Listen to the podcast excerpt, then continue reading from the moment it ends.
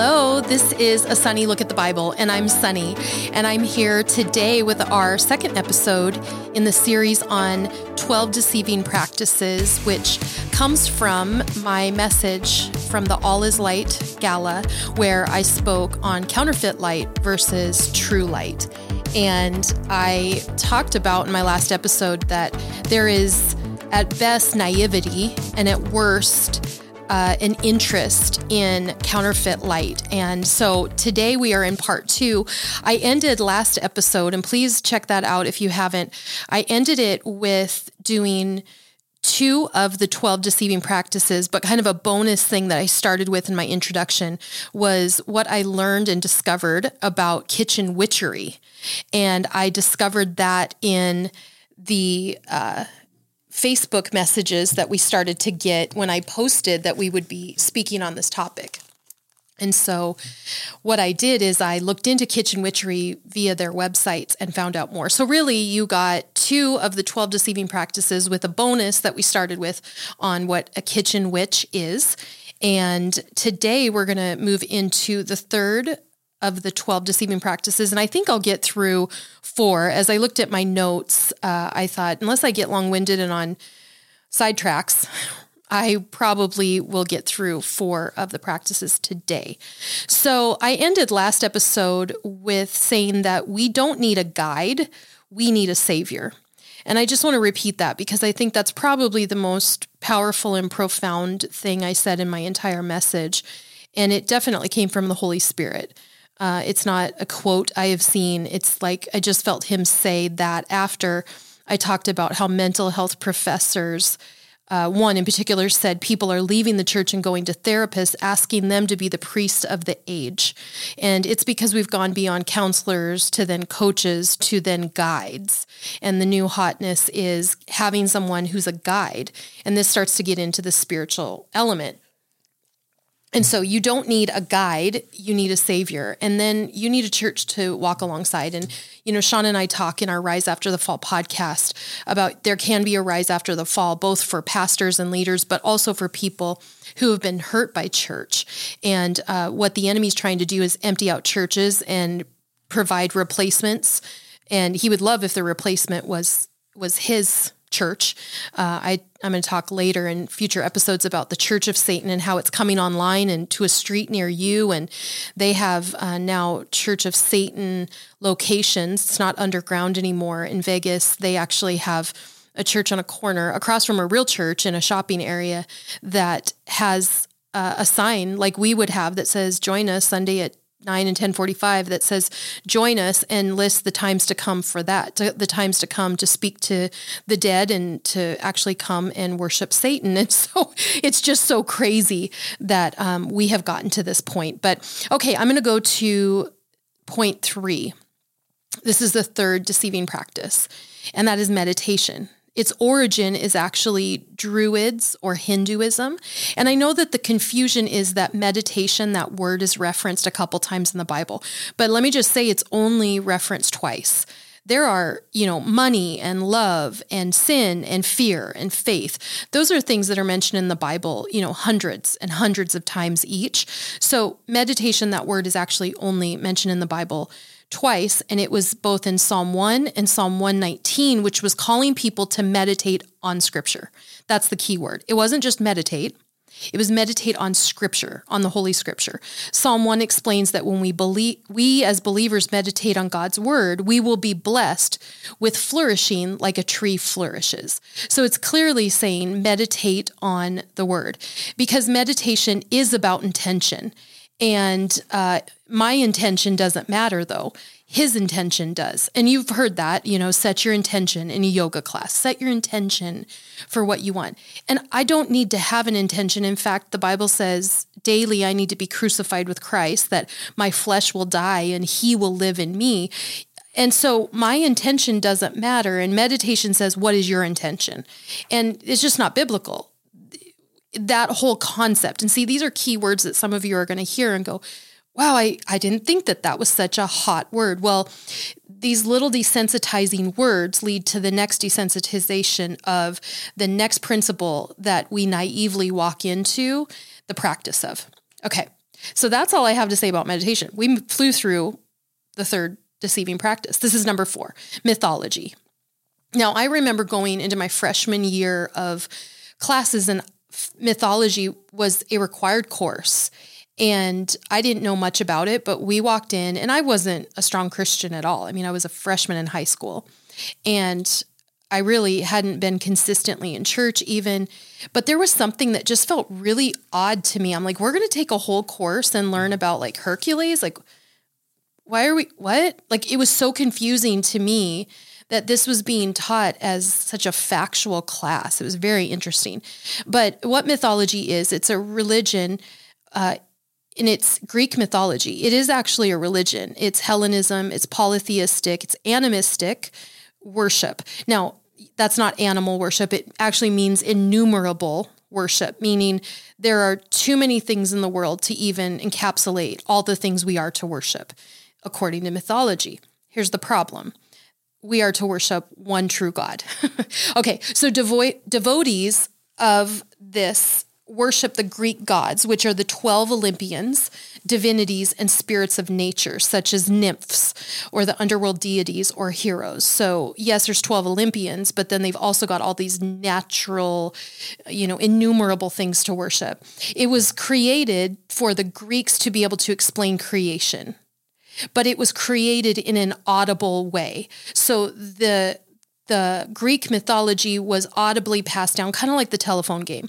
Like I'll tell my children that this is how things were created, and then this is how like the person who created it, what they were like, and then his sons, and that's what happened. But then it was audibly passed down. It wasn't in written form, even like we do have uh, original Old Testament things written down. Even the the um, the Ten Commandments was written on, were written on stone, and so it was audibly. So you can see how it just blew up. Think about the telephone game. You get so far off track within three people.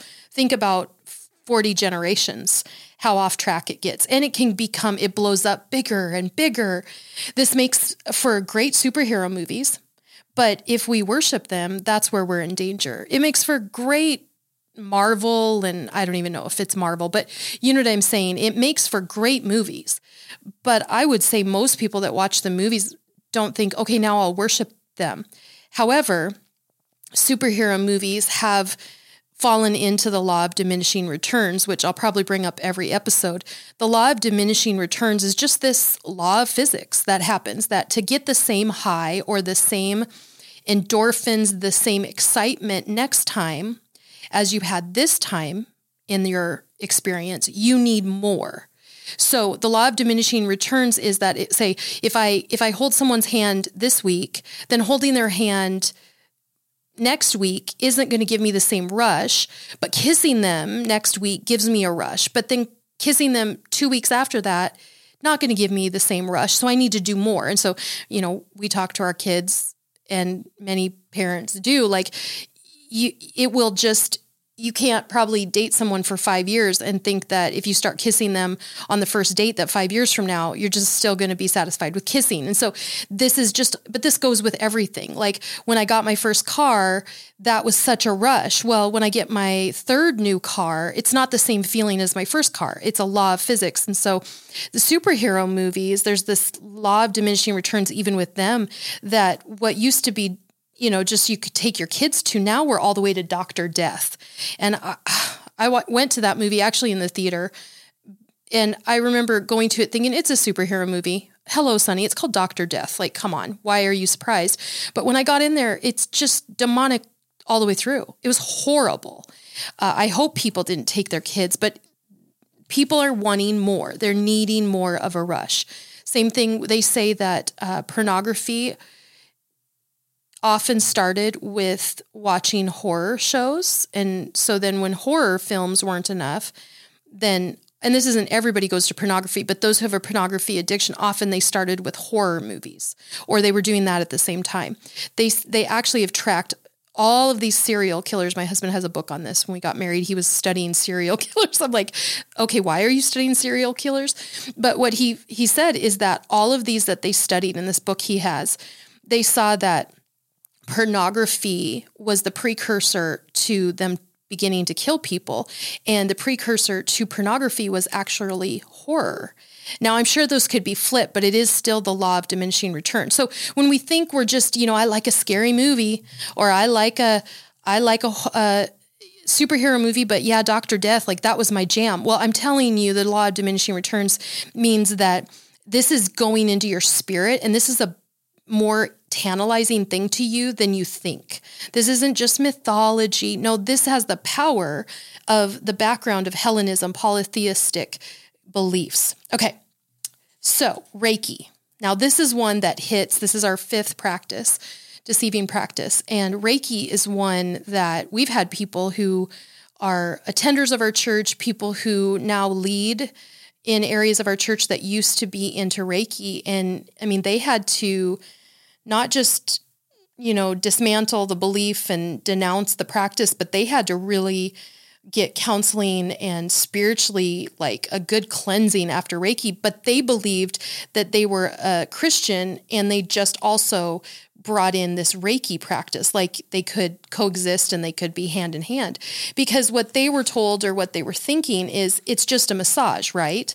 But this is what I found from the Reiki websites. Reiki is an ancient Buddhist practice of manual healing in the form of energy healing that involves light or no touch.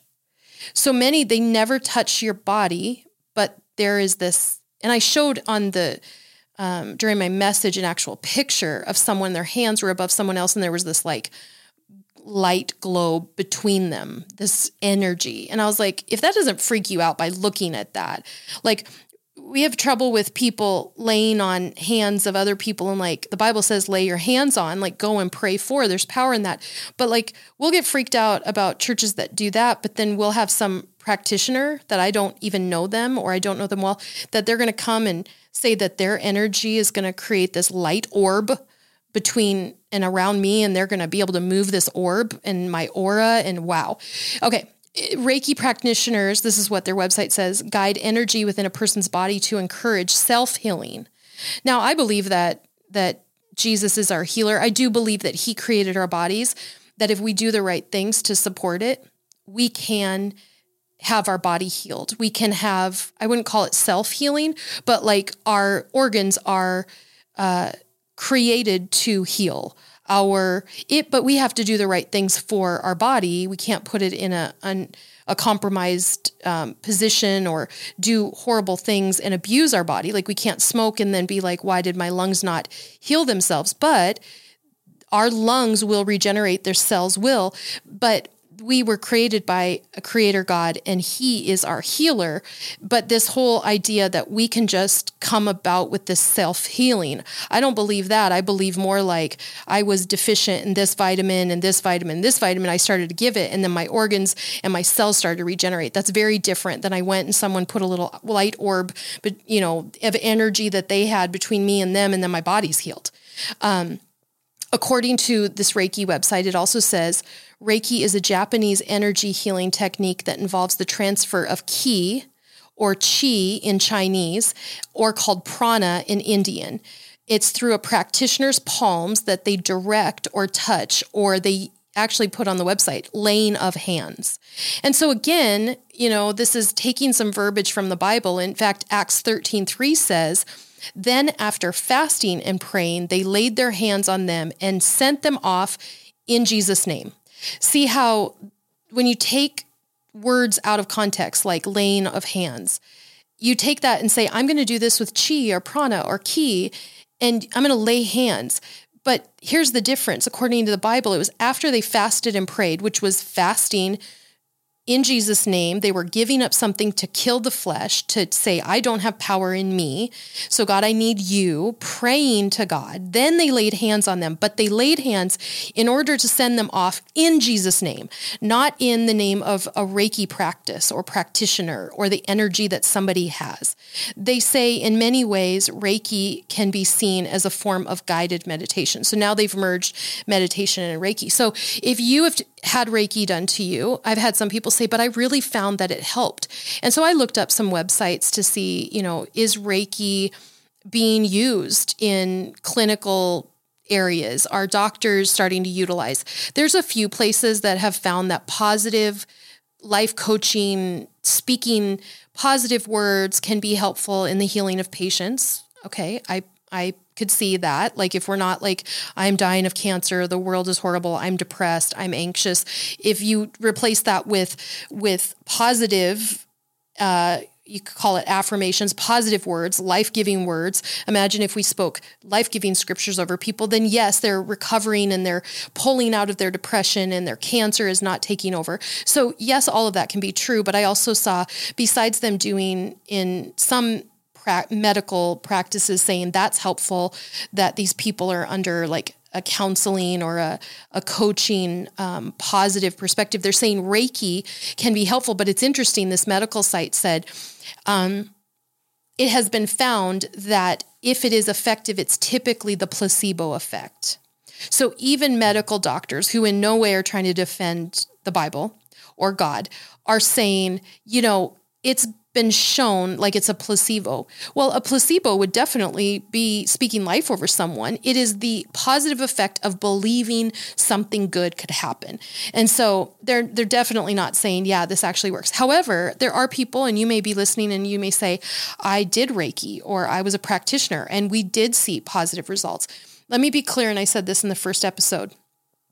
I'm not saying that counterfeit light is powerless. I'm not saying counterfeit light is a joke and it's false and fake and it doesn't exist and there's no power in it. It's actually not what I'm saying. I'm saying it's counterfeit, but just like you can spend a counterfeit fit $100 bill, if the person receiving the $100 bill receives it and you pay, the counterfeit bill worked. It has the power of it showing up like it's can spend $100. It doesn't make that counterfeit bill right. And if it's found out, the power and the uh, the truth and the real value of a real hundred dollar bill is what we need versus we don't want the counterfeit bill. And so, you know, I'm not saying that dark power is powerless it is powerful. And sin is more salacious. Sin in the moment feels way better than dying to ourselves and saying no to the things everybody else is doing and saying, oh, I've had one drink. I'm not going to have more. Ugh, everybody else is having three and they're getting more more loose and having more fun and look at me i had one and all i got is a little bit of a headache but i'm going to say no that doesn't feel fun and uh, but the reality is is that even though sin feels good and darkness has power, uh, it doesn't mean that we just give ourselves over to it. And so, number six, so we're going to, I'm going to end on this or I'm going to get through too many in each episode. Um, the sixth deceiving practice is shamanism. And shamanism is a system of religious practice. And you may say, I don't have any idea uh, about shamanism. I've never even encountered someone who calls themselves a shaman. Well, I can tell you, we just pur- we didn't just purchase over a year ago. We purchased an additional building next to our exchange coffee and eatery in uh, the Green Bay area we bought the building right next to us. So we already have an adjoining wall on our 120 year old buildings. But we bought the, the building connected to that adjoining wall so we can expand our kitchen, we can expand our seating. We're needing, we're needing more space we're we're just it's been very successful uh, for six years at the exchange. And so we bought the next building. Well there were three tenants in it. Uh, a couple of them they they were going month to month. Their lease was expiring. They didn't know if they were going to come back. They chose not to. But the one that was going to remain had what looked like and what sounded like a uh, like a yoga studio in the front of the building we purchased. Well because the other two tenants were leaving or willing to leave because of their lease contract, we said, okay, yes, when you're done in June, you go, you go, because we have plans for this. And the lady in the front was like, no, I don't want to go. And she was on a month to month, so we could give her notice and say, no, you need to go. Well, I went in there or looked through the window when she was still in there and, and the, it was lights were out and she wasn't doing a session, but there were gongs and cymbals and bowls and, uh, of course, all the the Buddhist, Hindu symbols everywhere. And so then I had a key and nobody was in there. So I opened it and walked in and I just got sh- chills. Um, and I was like, yeah, no, this isn't going to happen. So I gave her notice she needed to go and she didn't take it very well. And, you know, she didn't say she was going to sue, but she didn't take it well. Well, when when she replied back, it said she's a shaman. And so, I mean, I just thought it looked like a yoga place where you sat on a pillow and a mat. And then there was this, you know, uh, gong and cymbal and chimes and all the stuff. And I thought, well, that's a certain kind of yoga. I didn't know we're dealing with shamanism. So we're talking right next door to our exchange, right in Little De Pere, Wisconsin. So if you say, well, I don't think there's anything around me like that, actually there was. So I don't know that she probably called herself a, sh- maybe she did, but maybe she just was a, you know, she told people this is like yoga. And they came in because they'd done yoga and now you're into shamanism. So what is shamanism? It is a system of religious practice historically associated with indigenous and tribal societies, and it involves the belief that shamans with a connection to the other world have the power to heal the sick, communicate with spirits, and escort souls of the dead to the afterlife. So then it started to make sense to me that there were gong cymbals, bowls. They're speaking to that. So also the website, the shaman website says a shaman is sometimes also called a medicine man, a soothsayer, a necromancer, a spirit walker, a medium, a witch doctor, a sorcerer, or even an exorcist, making a comeback lately, known in some places as neo shamanism. It is decidedly unchristian. That's from a shamanist website. I think they probably were trying to say, listen, Christians don't come this way. So God issued a warning though to avoid such practices and people who adhere to them. So this is what Second Chronicles 33 6 says. It says, And he burned his sons as an offering in the valley of the son of Hinnom, and used fortune telling and omens and sorcery, and dealt with mediums and with necromancers. I just said that word. He did much evil in the sight of the Lord, provoking the Lord to anger. That's Second Chronicles 33 6. So it clearly talks about this is not acceptable. I don't think that I have to get into that, that it is acceptable. And so I'm going to end with that. Next episode, I'm going to, let me see what I'm going to be covering crystal healers, apply, applied kinesiology, which one lady who knew what I was going to be speaking on said, Are you saying anything about applied kinesiology? I looked into it and went, Oh my gosh, I've done that. Like I've gone to someone who did kinesiology. They just didn't say what they did. I just got referred because I heard it was great. And so some of these things I've been a part of. I'll talk about yoga in the third or fourth episode and I did yoga and I did P90X yoga and I did yoga in California and I did yoga in Wisconsin and I can tell you they were all very different and it seemed like the intention there's that word again the intention was different and so the feeling was different and all. But one thing i found is that the one in california where the lady had a dragon necklace and she did she spoke in um, a language i couldn't understand at the beginning and the end and throughout and she got she rung a gong at the beginning and the end. That one, I would sit at work and I would long for the time to get there where I could go do yoga. I had never wanted to do yoga or work out as bad as I did during that time. And then the Holy Spirit grabbed my attention and said, You think there might be a reason that you're so pulled towards the that yoga studio, that yoga teacher? Like there's something more pulling you there than your body needs or that you feel good and stretched. And uh, yeah, that was a wake up call. But so I've felt the difference in yoga with different intention. And that's why there are people that say, well, I've done Christian yoga. And look, I've even uh, years ago at a girls' retreat, I had someone do Christian yoga on the lawn at the Osthoff. It was awesome. It was out in the, I think it was the uh, sunrise and it was on grass, on the water. It was amazing. But then I heard, and I'm kind of giving away, but I'll say, but it'll probably be in episode four but um, I met a messianic rabbi who he was he's 70 something, almost 80, and he went and studied under a yoga guru and a yogi. And he was telling me that there is no separating yoga from the intention of opening up your chakras so that you can be one with God and your head can explode from reaching all the chakras and full enlightenment. He's like, you can't separate downward dog and say it's now a Christian move. And he was appalled that his wife had ever done it. Um, he's like, we know the truth about this. So then that got my attention. I thought, why am I trying to dabble in anything? And even if I call it Christian yoga or I call it sweat yoga and, you know, all of that.